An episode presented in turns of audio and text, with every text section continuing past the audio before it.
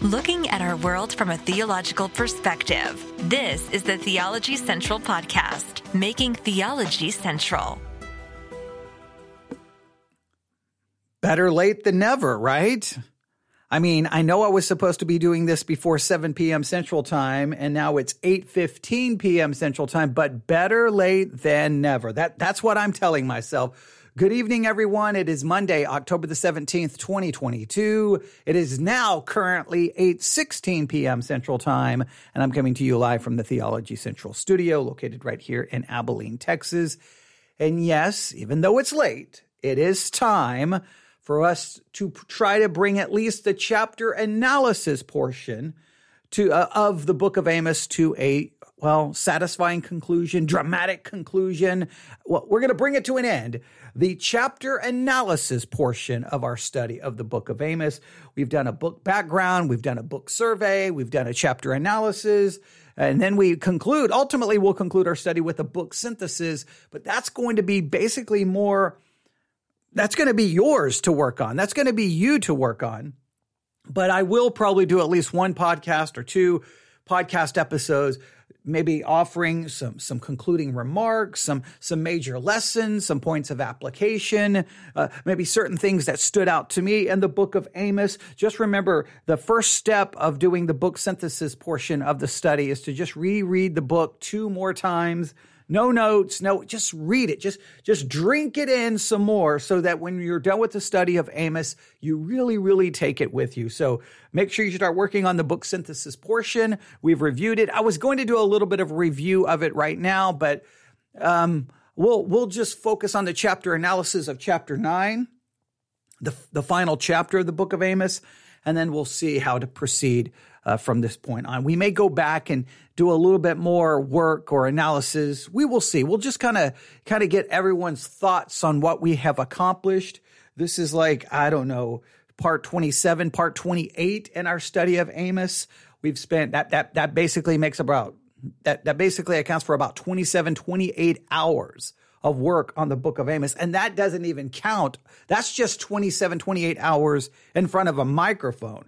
That doesn't count all of the work outlining, reading, working on this, looking at commentaries, doing this, giving chapters titles, do and all of the things that we've been working on. So I, I truly hope that when this is done, I, I I'm I don't know how many people have participated in full.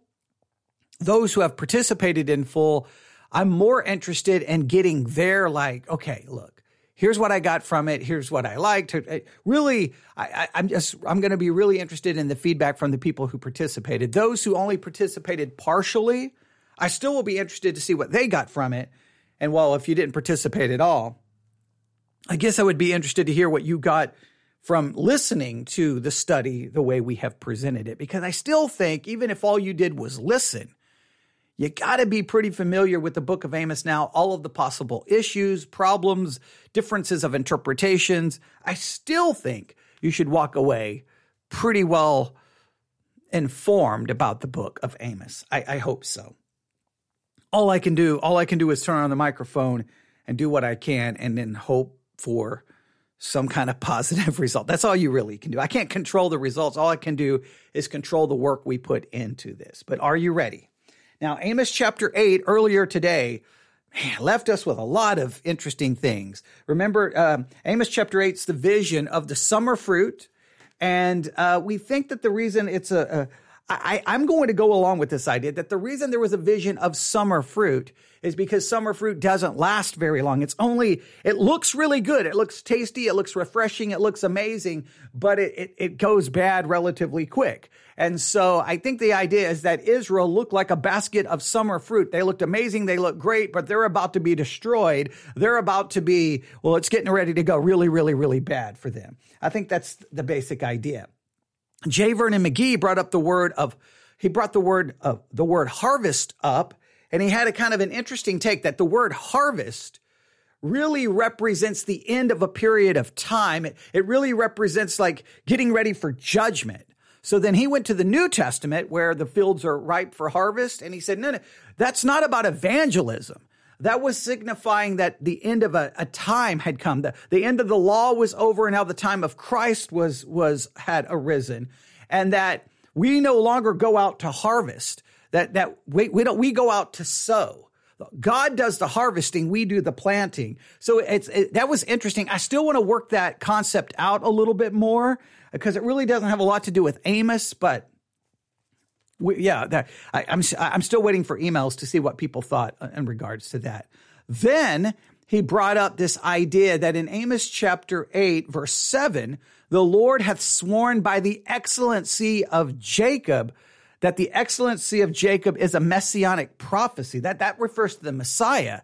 So you have God swearing by the Messiah. I, I'm, I'm not so sure about, we have some, he didn't, uh, Dr. J. Vernon McGee did nothing to prove this, to demonstrate this, to even explain how he wrote, how he came to that conclusion. He just dogmatically made the assertion. So we, we had some issues with that. Um, there, oh, another thing he did in Amos chapter 8. So throughout Amos, he's basically placed every verse within its historical context that this is dealing with Israel and the coming judgment by the Assyrians. But all of a sudden, with no warning and no explanation and no textual justification, he read Amos chapter 8, verse 9. It shall come to pass in that day. And then he says that that day doesn't refer to the day of the Assyrians coming upon Israel, that that day refers to the great tribulation in the future. And I don't know how he came to that conclusion, but it shall come to pass in that day, saith the Lord God, that I will cause the sun to go down at noon, and I will darken the earth in the clear day. Um, he, I don't know what what justification he well he sees language there that he doesn't know what to do with, but he immediately is like, nope, that's the future. So everything in the book has been about a, a specific historical setting during the time of Amos. He rips verse nine, throws it to the future. Then verse ten, I will turn your feast into mourning and all your songs into lamentations. Then he turned that into an argument about, I guess, secular music, which again made no sense. But he put verse 10 back into its historical setting then verse 11 about a famine in the land, he then applied that to his Dr. J. Vernon McGee's current time, once again ripping it out of context from the historical setting. And then when he gets to verse 13, he returned back to Amos's time.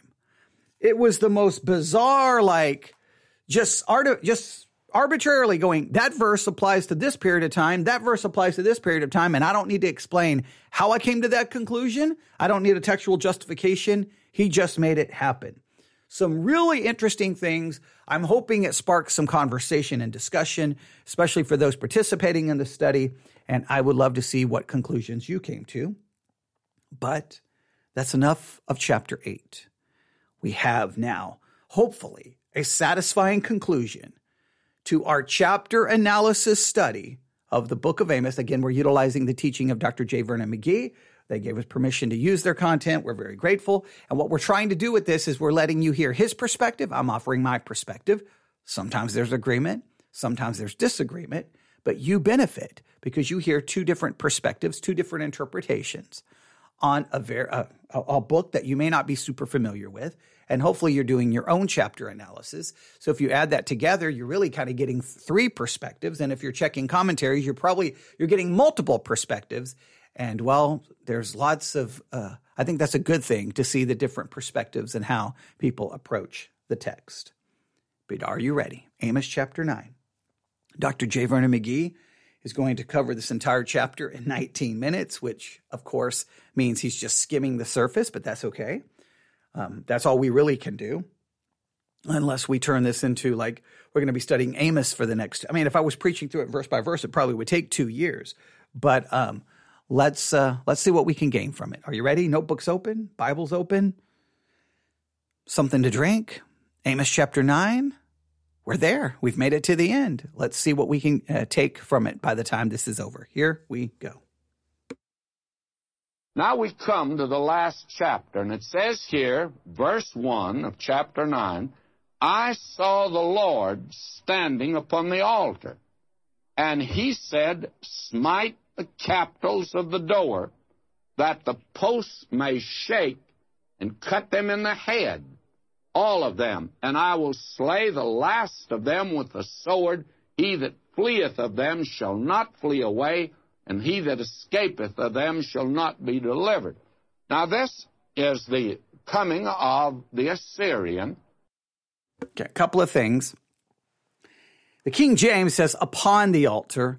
Other translation says beside the altar, right? But please note, Dr. J. Vernon McGee now has returned to, oh, this is back to the Assyrians. See, it's always like, well, it's this time, it's this. Now, now we're back to the Assyrians, which you can't have such a, wa- a wacky, inconsistent hermeneutic. You've got to, you got to make a decision. This is about the Assyrians and that the judgment coming upon Israel at that time. And if you're going to say the passage jumps, which I know sometimes prophetic passages do that, you've got to be able to demonstrate the textual justification for doing so for example, well, the New Testament speaks of it in re- you. Like, or, well, clearly that did not happen at that time. You know, like, you've got to offer some justification for it. But he's now, a, a, a, this is back to uh, Amos seeing a vision, right? Seeing this, and it's about the Assyrians coming that's going to bring judgment upon Israel, all right? The northern kingdom, right? So, Let's let's see. The language is interesting. Again, upon the altar on the altar. Does that? Do you think that that has a, a major implication? Now, if you're not careful, see, you'll start going all symbolic. Oh, this represents this and this represents that, and a lot of that becomes very subjective, right? But let's see what he does with it. To destroy the northern kingdom and to take what was left into captivity. Now, the altar that he's talking about here and the temple is not the one in Jerusalem. It was the one that was in Bethel and the one that was in Samaria, where the golden calf was. I've seen the ruins of the temple in Samaria. Now, I, I, I, think I may go along with that. You can tell me if you disagree. He's, he's if he's standing upon the altar there, like he's standing on the altar. This is the altar where you worship your, the golden calf and Bethel. This is where you worship your false gods, where you worship these idols. But God is standing upon it, demonstrating I'm superior to your gods and I'm bringing judgment. I, I think, I think there, there, there could be a lot of uh, truth for that. I'm, I'm going to just look quickly to see if the very first commentary I pull up does it agree or disagree with this? I, I think that that's a, I think there's that's a there's there's good justification for that. I'm going to go to chapter nine here. Um, I saw the Lord stand. Now this one says standing by the altar. In the final vision of Amos, he saw the Lord right at the temple, supervising the work of judgment. Amos wanted Israel to know that God wasn't detached from even his hard work of judgment. Uh, so they they have him, I guess, in like the, the temple of God. I, I, don't think they're, they're they are describing this one, of course, this one not to those uh, to the false altars or to the wrong temples. Um, or the false temples. It says, like uh, the boss of a demolition squad or the commander of an invading army, he snaps his orders for the smashing of the temple and takes personal responsibility for seeing that the last offender is brought to justice. Well, I guess you could make an argument now that I think, well, it's the northern kingdom. It's not the destruction of Jerusalem. This, it's not the southern kingdom. This is the northern kingdom. So the temple, the things that are going to be destroyed are in Bethel, Gilgal, Samaria. It's going to be in that area. So it's got to be in the false temples, the false altars. That that's that's. I, I think I'm going to go with where Dr. J. Vernon McGee is going. It, it makes the most sense, but okay. That was that and the temple would be brought down so suddenly that many of the people who went in there to seek refuge would be caught and they would be trapped in there and be killed in the temple because of the fact that they sought refuge there. Now, this is the judgment that was coming upon them.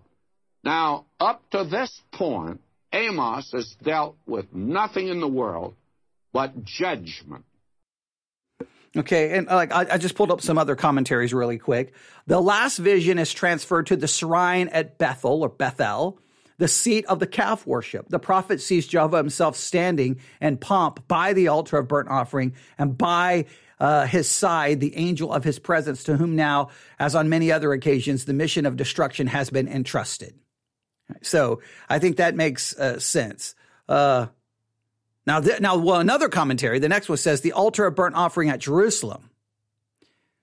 So this one has him standing uh, in Jerusalem, but the judgment is coming upon Bethel. It says here, um, the first sight to suppose that the sanctuary of the northern kingdom is the scene of the vision as the destruction of idolatry is here emblemized, but mere, but more probably Bethel is not meant. Now they say, so this one argues against it. So there's disagreement. Imagine that. There's disagreement.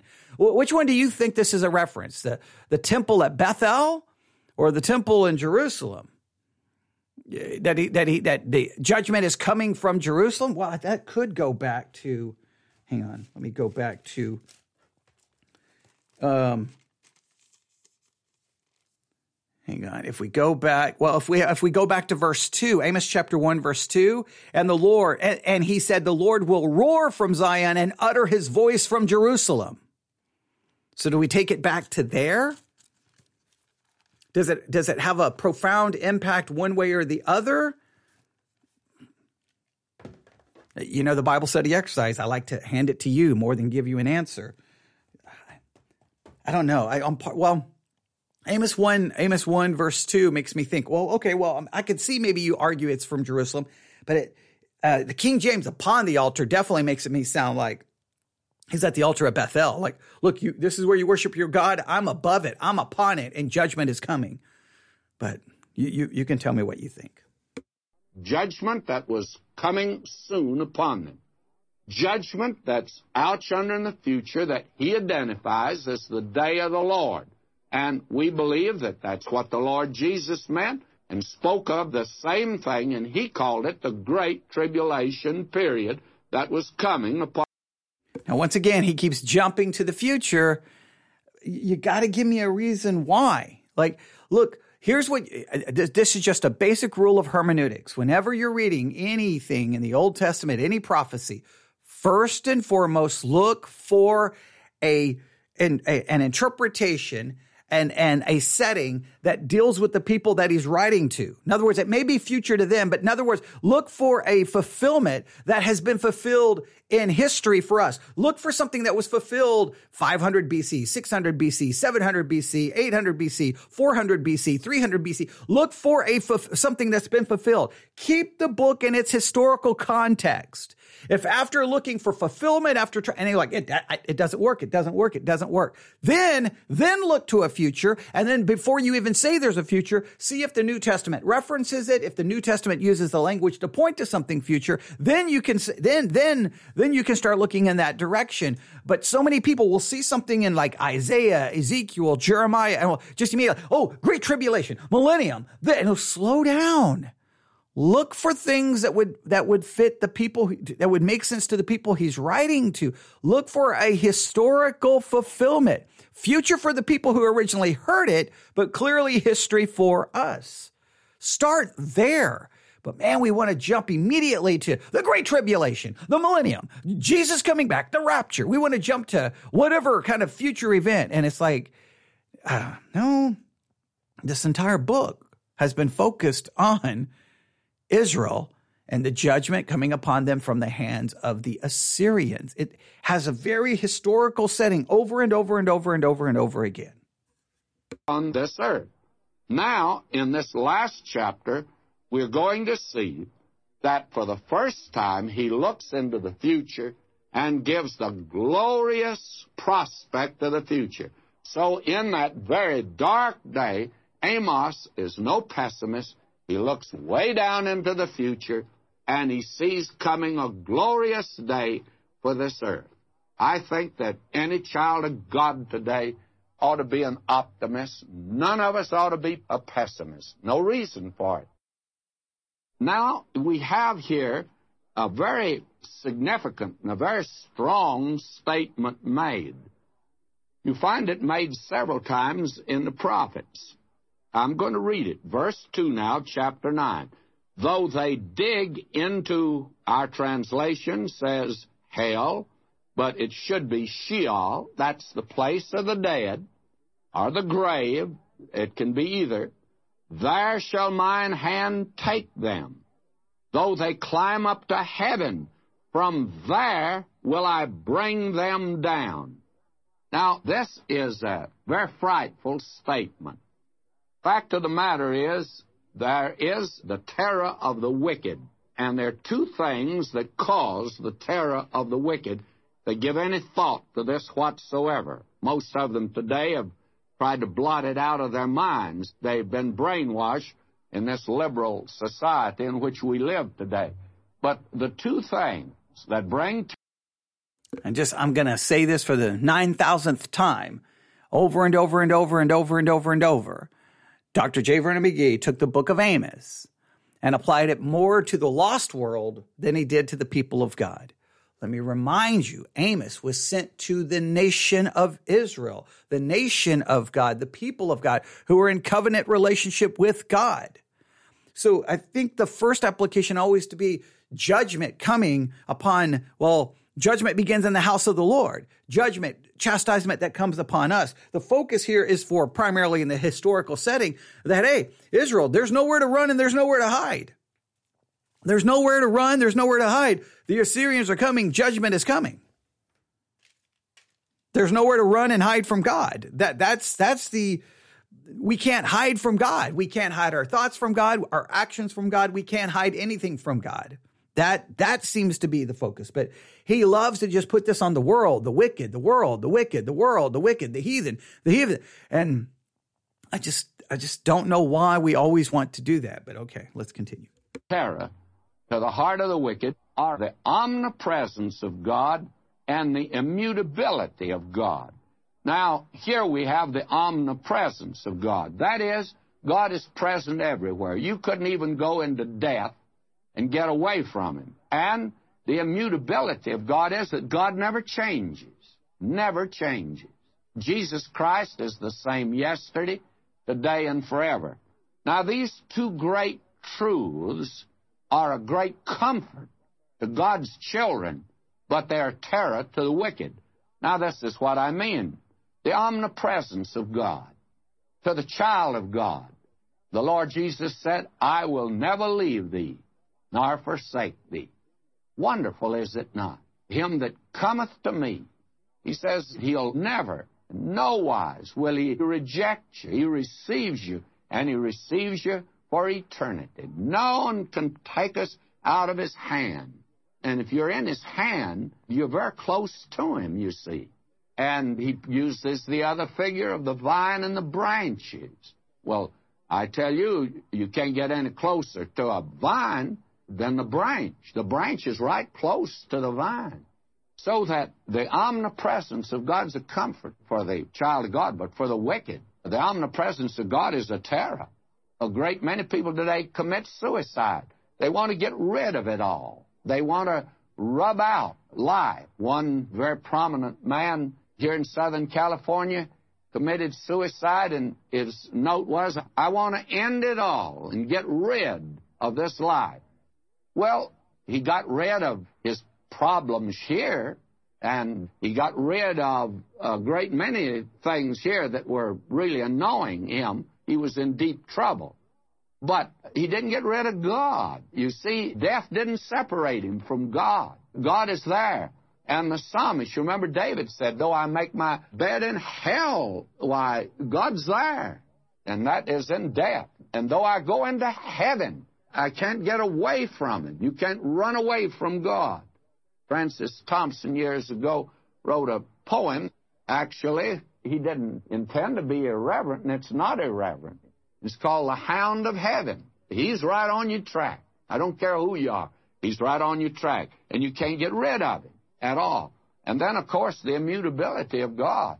If God said back yonder in the Old Testament, He's going to judge sin, He didn't read anything in the Los Angeles Times today, and he could read a whole lot of liberalism there, and he didn't learn anything by listening to the Senate or the president or the college professors and presidents or the scientists.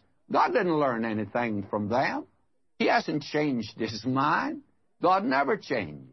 He's Jesus Christ, the same yesterday and forever. And that's wonderful for the child of God, as we said some time ago when we saw that passage in Hebrews, how wonderful it was that the same one who walked the Sea of Galilee and was so gracious, so wonderful, he's still the same today. And that's a comfort for the child of God.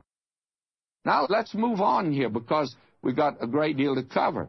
And he says, though they hide themselves in the top of Carmel. Now, Haifa's on Carmel today, and along the side there of that mountain, and the city's built along the side. I've been along there quite a few times, and there are caves there. And apparently, they would try to hide themselves there. He says, I will search and take them out from there, and though they be hidden from my sight in the bottom of the sea, there will I command the serpent, and he shall bite them. You may be able to get in a submarine, go to the bottom of the ocean. God's there, friend. You can't get away from him. Verse 4 And though they go into captivity before their enemies, there will I command the sword, it shall slay them, and I will set mine eyes upon them for evil and not for good. So the wicked today do well to fear God and to fear the future. And a man that commits suicide thinking he's getting rid of his troubles, he's just moving into trouble. It's like jumping out of the frying pan into the fire. That almost literally. Verse 5 And the Lord God of hosts is he who toucheth the land, and it shall melt, and all that dwell in it shall mourn. It shall rise up wholly like a river, shall be drowned as by the river of Egypt. And I don't think you can go through that land without being conscious of the fact that the land that was the land of milk and honey is today, even with all of the irrigation, all that's being done, today it's not a land of milk and honey. It's far from it. A judgment has come upon it. I talked to a very fine Jewish couple. I met them in the elevator. They could tell I was a Gentile, I guess. And we began to talk, and they had come out to buy an apartment that they might spend. In fact, they thought they might retire there permanently, but at least part of the year. And he said very candidly, though we bought the apartment, we want to help our people in this land, we never expect to use it. Because he says, I don't think that this is the land that the Bible says that it is. And it's not. But of course, he just didn't read about the judgments of Amos on that land. Now will you notice, verse 6, It is he who buildeth his chambers in the heavens, and hath found his troop in the earth. He who calleth for the waters of the sea, poureth them out upon the face of the earth. The Lord is his name. Now who's going to do this? Well, I'll tell you who's going to do all of this. It's the Creator, the omnipotent God now that we're talking about. He's not only the omnipresent God, but He is the omnipotent God. And not only that, but when you move down through here, you get the impression that what He's trying to say, that everything that's in nature obeys God. The only thing in the creation of God that does not obey Him is little man down here. Imagine little man. There is the sun out yonder in the sky. There's the moon. There are all of these tremendous galaxies and all of the quasars. Every one of them is obeying God. Great big things. Obeying Him. He's made certain laws. They really follow it. But little man, no, little man, he's in rebellion against God. Now, here is one of the strangest statements in the Bible, and it's quite wonderful. Verse 7 Are ye not as children of the Ethiopians unto me, O children of Israel? God wanted to let them know how much He loved them, and He said, I love you like I love the Ethiopians. And I ran a series of messages years ago when Mussolini moved in to Ethiopia. You remember, took over the country for a while. And at that time I said it couldn't be permanent. And I made a study of the prophecies that concerned Ethiopia. It's quite interesting, and I can't go into that, but it's amazing the place that Ethiopia has in the program of God for the future. A nation that I guess most of us think very unimportant. But God says they're very important to Him, by the way. And now He says, Have not I brought up Israel out of the land of Egypt, and the Philistines from Caphtor, and the Syrians from Kir? Behold, the eyes of the Lord God are upon the sinful kingdom. That's Israel. and I will destroy it from off the face of the earth, that is, as a nation, except. It's kind of interesting. He perceives that phrase uh, in Amos chapter 9, verse, where was it? Verse 7 Israelites, are you not like the Cushites to me? This is the Lord's declaration. Or as the Ethiopians, are you not like the people of Ethiopia to me? Now, according to one commentary, God also reminded Israel, yes, I brought you up out of Egypt, but I also brought the Philistines uh, from Caphtor and the Syrians from Kir. Do you think you're so special that you've become proud and presumptuous? You are a sinful kingdom. In other words, I, have delivered other people. You think you're so great because I delivered you. I've done the same thing to the other nations. So does he mean it in a like J. Vernon McGee looks at it like, oh, I love you. I I love you just like I love the Ethiopians. Is that is that what he's saying? Um, it's it's interesting that that's the way he interprets this. I'm to look at it. Uh, I'm to look. See real, really quick here. I'm going to look I'm to go to uh, I'm to go to verse seven. I'm to look at this from other translations to see or other commentaries. Right, are are are you? I'm going to read from a couple of uh, commentaries. Are not you Israelites the same to me as the Cushites? Declares the Lord. Did I not bring Is, uh, Israel up from Egypt, the Philistines from uh, Caphtor, and the uh, Ar- Ar- Ar- Arameans from Kir? In other words, I've done the same for other nations. Um, I'm going to see see here. Uh, Israel had presumed on the special favor of Jehovah. The prophet asked them whether, after all, they are better or safer than the Ethiopians, whom they despise. He who led Israel from Egypt also brought the Philistines. So I think I don't think this is like, hey, I love you just as much as these other people. I think what he's trying to say, you you need to understand that you think you're more these people that you think you that you despise and you hate I did for them, but you've presumed that somehow you're special and wonderful and great. And so therefore judgment won't come upon you. I see this more as a, a, a negative thing. As, as a, not like, oh, okay, he's going to stop in the middle of these words of judgment and say, hey guys, I love you just as much as these other nations. I, I don't know if I see it that way. I don't know if I see it that way. You, you, again, you can tell me what you think. Listen to this, that I will not utterly destroy the house of Jacob, saith the Lord. Now, God says, the nation is through, but not the people. God says, I will not destroy. See, verse 8 just seems to be a confirmation of that, right? Hey, behold, the eyes of, of, of, of the Lord God are, uh, are verse 7.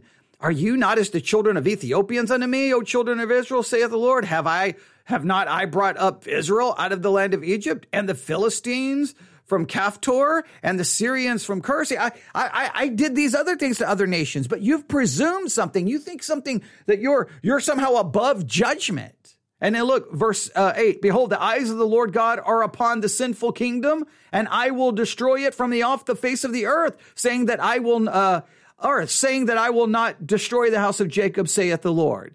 For lo, I will command and I will sift as the house of Israel among all nations, like as corn is sifted in a sieve, yet, yet shall not the least grain fall upon the earth. All the sinners of my people shall die by the sword, which say the evil shall not overtake nor prevent us. See, they didn't think it was going to happen to them. They were being presumptuous. They were thinking that they were somehow uh, okay. I, I, think I don't think that that was a, a positive thing. I don't think he all of a sudden in the middle was like, "Hey guys, I love you as much as I do the Ethiopians." I I don't I I, I don't quite see the way he was trying to make that work. Them verse nine. For lo, I will command and I will sift the house of Israel among all nations. Now you want to know where the lost tribe is? Get your telephone book. Look up the names. Cohen. Goldberg. I have received a letter here from a Jewish Christian friend of mine back in Chicago named Goldberg, and he's a wonderful Christian. May I say you want to know where the ten tribes are today? They are scattered throughout the world and they're not lost as far as God is concerned. Will you notice? I will scatter them, sift the house of Israel among all nations, as grain is sifted in a sieve. Yet shall not the least kernel fall upon the earth. God says, I won't lose a one of them. All the sinners of my people shall die by the sowing. Now, how about the sinners? Well, they're going to die. He will judge the individuals that won't turn to Him. You have the same analogy in the church today. Not all church members are saved. I hope you agree to that. If you'd been pastor as long as I have, you'd know that not all church members are saved. But they're church members. Paul says not all Israel is Israel. Not all the individuals are. Now, all the sinners of my people shall die by the sword, who say the evil shall not overtake nor meet us. Now we come to the wonderful part of this book. That is, the optimistic part. Okay, now this is where we need to take a little time, and I really, as you as you wrap up your study in Amos, this is where I really want you to give a little bit of attention because Christianity is majorly divided when it comes to the promises found in Isaiah, Ezekiel, Jeremiah, any of the minor prophets, uh, the major or minor prophets. There is a division within Christianity. All right. And this is the way it goes. All right. The, the curse, the judgment. Almost everyone's like, yeah, that's upon Israel. That's upon Judah. That was literal curse, literal judgment, literally happened, literally fulfilled. Boom.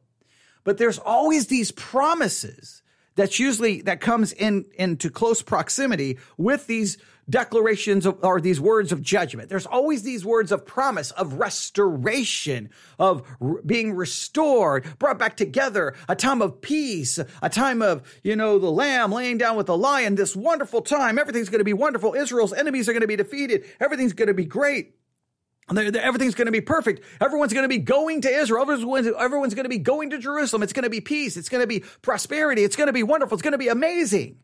And you have two really ways of thinking about these kinds of promises. One is those promises are not literal. They're figurative. They're not for Israel. They are for the church. Those are the blessings of the gospel for the church, for quote unquote spiritual Israel. The judgment goes to physical Israel. The judgment goes to physical Judah. The judgment goes to national Israel, national Judah. But dun, dun, da, da, the promises are not for them. They are for you and for me. They are for the church, quote unquote, spiritual Israel. All right. So that is a, that is a very common uh, teaching. You'll find that in amillennial uh, circles. And that's a very common. That's one way of looking at these promises. The other is like, whoa, whoa, whoa, wait a minute, wait a minute. If the judgment was literal, and if the judgment was upon Israel, well, the promises to Israel, they have to be literal. They have to be fulfilled. Now you can say, were they, were, were they literally fulfilled? Like say when, when Judah came out of Babylonian captivity, were they fulfilled there? Well, typically when you look at the promises, no way. Not all of that happened. That didn't happen. Did that happen for Israel after they, that when they went into the Assyrian captivity? Well, they never really come out of the Assyrian captivity. So it, it can't be that. So what do we do with that? So then there's, so there's the one, it will be spiritually fulfilled in the church and it's not for Israel, it's for us. The other is like, no, it has to be literally fulfilled. It wasn't literally fulfilled in history. It will be literally fulfilled in the future. And then you place that basically during the millennial kingdom. During that thousand year reign of Christ, all of these promises that have never been fulfilled literally will be fulfilled literally for the literal nation of Israel. And Christianity is divided right there. People argue, people fight. Now, both are using the same Bible. All right, the same Bible, but they're coming to very drastically different conclusions. And it and, and I think the you say, well, what's the right way to look at it? Here's I think the way that is most consistent with its hermeneutic. Because again, if everything in Amos about the judgment upon Israel is literal Israel, literal judgment, then why is the promise of restoration, why is that all of a sudden not literal and not for Israel? That to me is an inconsistent hermeneutic. If the judgment was literal upon a literal nation and literally happened, then pr- the promises have to be for that nation and have to be literally fulfilled some way, shape, or form. That's the only consistent hermeneutic I can think of. So, but you need to be aware of this drastically different approach to the exact same script. You can get the exact same scriptures, give them to 50 people and like, no, that's spiritually fulfilled for the church. Land isn't land. Land is power and influence of the church. This is, that's not Israel. It's the church. It's the church. It's the church. Read a Matthew Henry commentary. You'll see that continually. And then others will be like, what are you talking about? That's going to be fulfilled in the thousand year reign of Christ, which is a literal thousand years. And I mean, non-millennialists believe we're in the millennium now. So I mean, I mean, you can go through all the different perspectives. I went to seminary and Bible college and schools that were uh, millennial, and I went to schools that were not all millennial. So I've, I've heard all of the views. I had to write papers from from different different views. I know the views, but um, I just want you to be at least aware of this because when you get here to the end of Amos guess what we're getting ready to see? Look what's getting ready to happen. Here we go. Look what's getting ready to happen. Let me just read it to you. I'll read it from the King James because that's what I have in my hands. Here we go. Amos chapter 9, verse 11. In that day, now what day?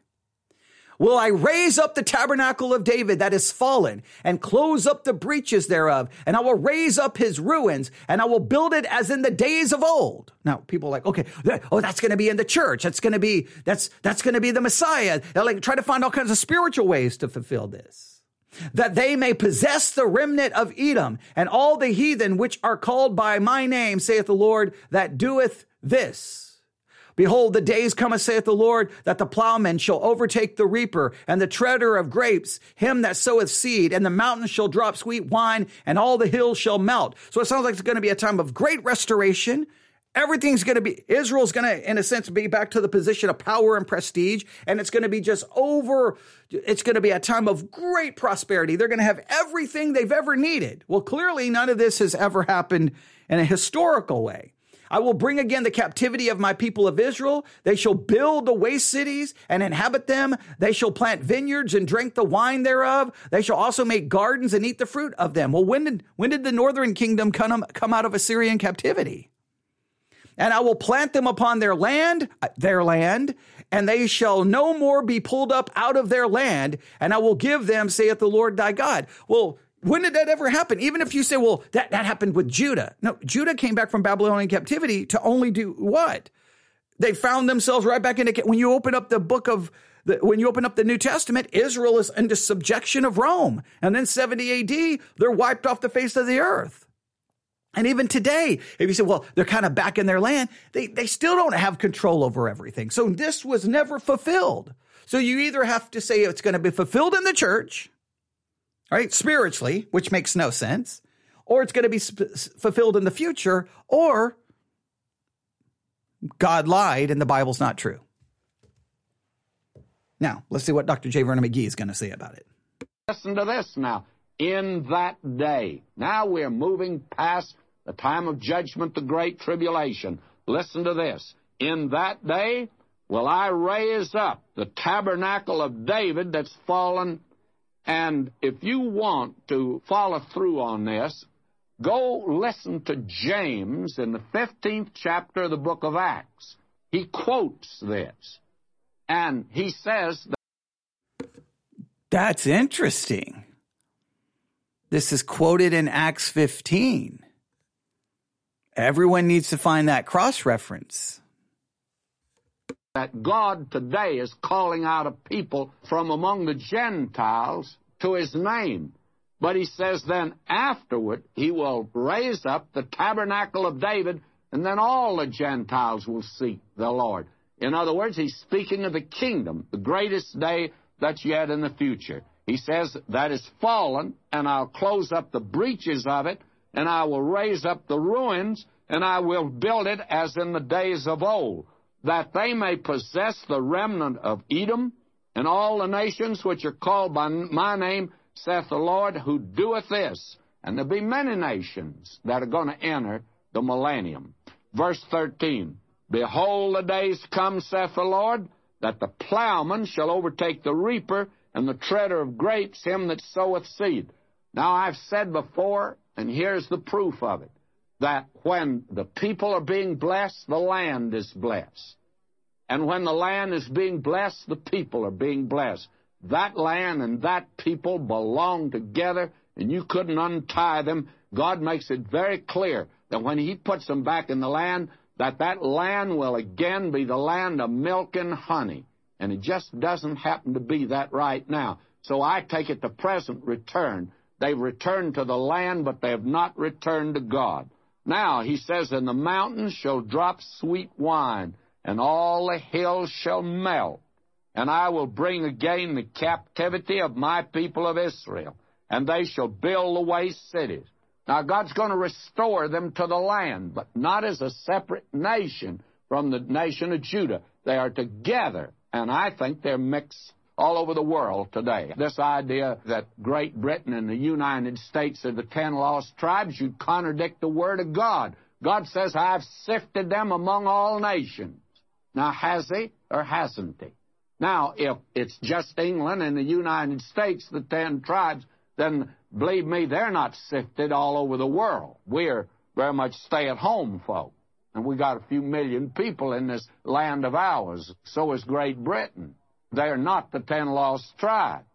The ten lost tribes have been sifted, but they're going to be returned. I'll bring again the captivity of my people of Israel. They shall build away cities, they inhabit them. They shall plant vineyards and drink their wine. They shall also make gardens and eat the fruit of them and I will plant them upon their land, and they shall no more be pulled up out of their land, which I have given them, saith the Lord thy God. Now, these are the things that God says that He's going to do for His people. He's going to restore the Davidic dynasty. And who do you think will be the king? Why, son of David by the name of Jesus, born down in Bethlehem of the house and lineage of David and he's to rule. And you will see Israel take her place among the nations of the world, no longer going to the United Nations with her hat in her hand, and no longer shutting out Arabs either, by the way, but a nation that's going to be blessed of God and occupy a place among the nations of the world.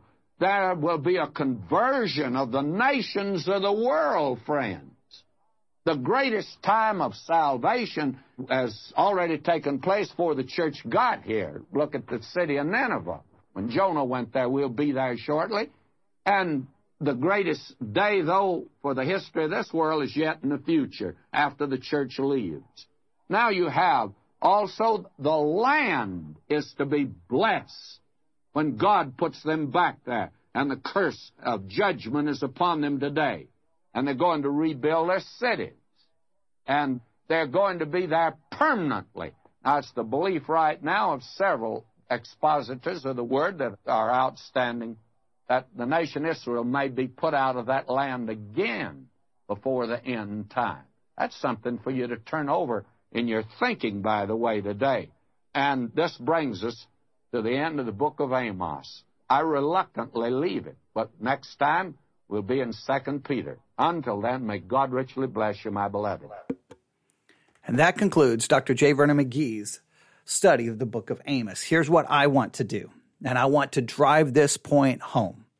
As we've been reading the book of Amos, reading it and reading it and reading it and reading it and reading it and reading it, it's words of judgment, words of judgment, words of judgment, words of judgment, words of rebuke, words of rebuke, words of rebuke, words of condemnation, judgment, condemnation. God has sent his prophet to tell the people of God, in a sense, the nation of God, the people under covenant, that they have forsaken God, turned to idols, that they had uh, f- treated the poor in an incorrect way, ungodly, ungodly, wrong, wrong, wrong, judgment, judgment, judgment, judgment, judgment, judgment, judgment, judgment.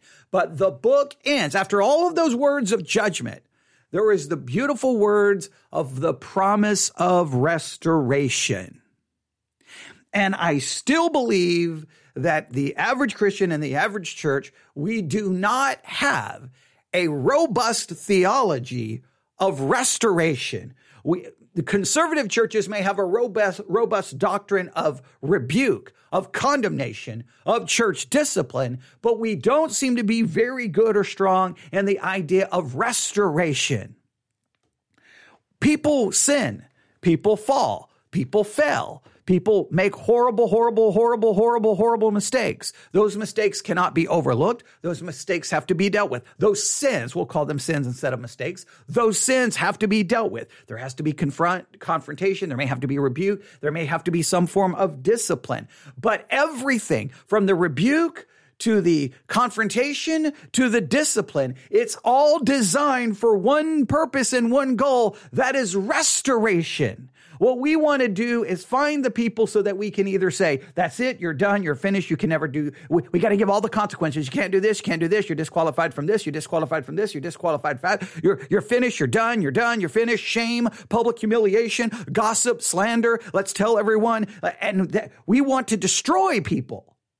The goal is you, you do whatever, you do only what is necessary, telling only who needs to know. I'm not talking about illegal matters. Illegal matters have to go to the authority, but you do everything you can to, to handle the situation in a godly way to bring the person or persons from sin and condemnation and judgment to restoration. The goal is to be restored. The goal is to be restored. And here, no matter how bad Israel messed up, God was, God promised them, and we believe it will be literally fulfilled. Israel, all the promises will be given to them. They will be fulfilled. They will be back in the land. All the blessings, it will occur because God chose them, God elected them, and God's election is eternal. It cannot be overthrown because of our sin or our failure. Now, they may have to be rebuked. There may have to be a period of time, but there will be restoration. Christians, we want, we like to expose, we like to shame, we like to gossip, we like to destroy. We don't like to go, whoa, whoa, whoa, wait, wait, wait, someone, what happened? Someone did this? Okay, okay, stop talking about it. We don't need to share all the details. What can we do to bring them back, to restore them? To, to reset the bone so that it can be, they're, they're like the bone is broken. How can we reset it so that it can be useful again? We want the people who fall to be useful in the kingdom of God, not to be like, nope, you can't do this, you can't do this. We, we just want to immediately remove people. All of Christianity is made up of sinners who sin. You've got those who sin and quote unquote the mortal sins that everyone is horrified by, but everyone's committing the quote unquote venial sins that I guess everyone is okay with. But you've got those who quote unquote get exposed and those who don't. But everyone sitting in the pew and everyone standing in the pulpit, we're all sinners. And whenever the sin happens, yes, there has to be confrontation. No one should turn the other way. No, there ha- it has to be dealt with, and it's it's maybe painful, maybe humiliating, it may be horrible, but you have to repent. And you know what you have to do is everyone should come together to say, let's reset the bone. Let's reset the bone. Let's put a cast on it. Let's let it go. Let's, it may take some time, may not be able to do anything for a while, but then the goal is to get you back on your feet to be used by God in whatever ways possible. I don't think we have a good doctrine of restoration. We have a good doctrine of c- condemning. We have a good doctrine of bringing our rocks to the woman caught in adultery, ready to stone her to death. We're really good at that. We're really good at wanting, oh, oh, oh, oh, there's, there's, there's someone in the church, First Corinthians, who is sleeping with his father's wife. Okay, let's get him out. Let's, let's, okay, well, let's rebuke him. Let's excommunicate them. Remember, Paul had to write them back going, let the person come back. there's re- restoration. We have to believe in restoration. Amos, this book of judgment ends with this beautiful promise of restoration. Now, that's specifically for Israel. But the promise of restoration should be for all of us. Someone who's overtaken in a fault, those who are spiritual, should seek to restore the one, to bring the one back. We want to humiliate. We want to question their salvation. That's the first thing we want to do. Well, they'll probably never been saved, probably not saved. I don't know how a saved person can ever do that. Why did they do that? Did you hear what they, we don't even, it's almost like the, our, the first thought is, oh, wait, wait, wait. It's not like emergent. It's not like, uh, our first thought is not like a bat- battlefield medic, right? When someone is wounded and they're hurt and someone screams out, medic, medic. Well, the medic grabs their bag and runs, got, got the Red Cross, runs right out into the battle to go and render aid to that person to get them back to uh, the medical tent, maybe have to take them to a different echelon, uh, echelon of medical care so that those person can be restored, in many cases to be restored so they can go back into the battle. Someone's yelling and screaming and hurting, we're like, oh, oh. And so we, we don't grab our medical kit. No, we sit around going, oh, wait, wait, oh, whoa, what? Hey, get, just get on social media and let's tell everyone. Did you hear what so and so did? Did you hear what so and so did? Did you hear what so and so did? Oh, oh, they're they're garbage. They're and talk about them and condemn. Con- no, don't. We don't stop and go. Shh. Let's go run there with our medical kit. Let's put the pieces back together. Why don't we have a doctrine of restoration when right here in Amos we have this beautiful picture that God said, "Hey, Israel." You've messed up beyond all comprehension. Horrible ju- death is coming, destruction is coming, but restoration is guaranteed.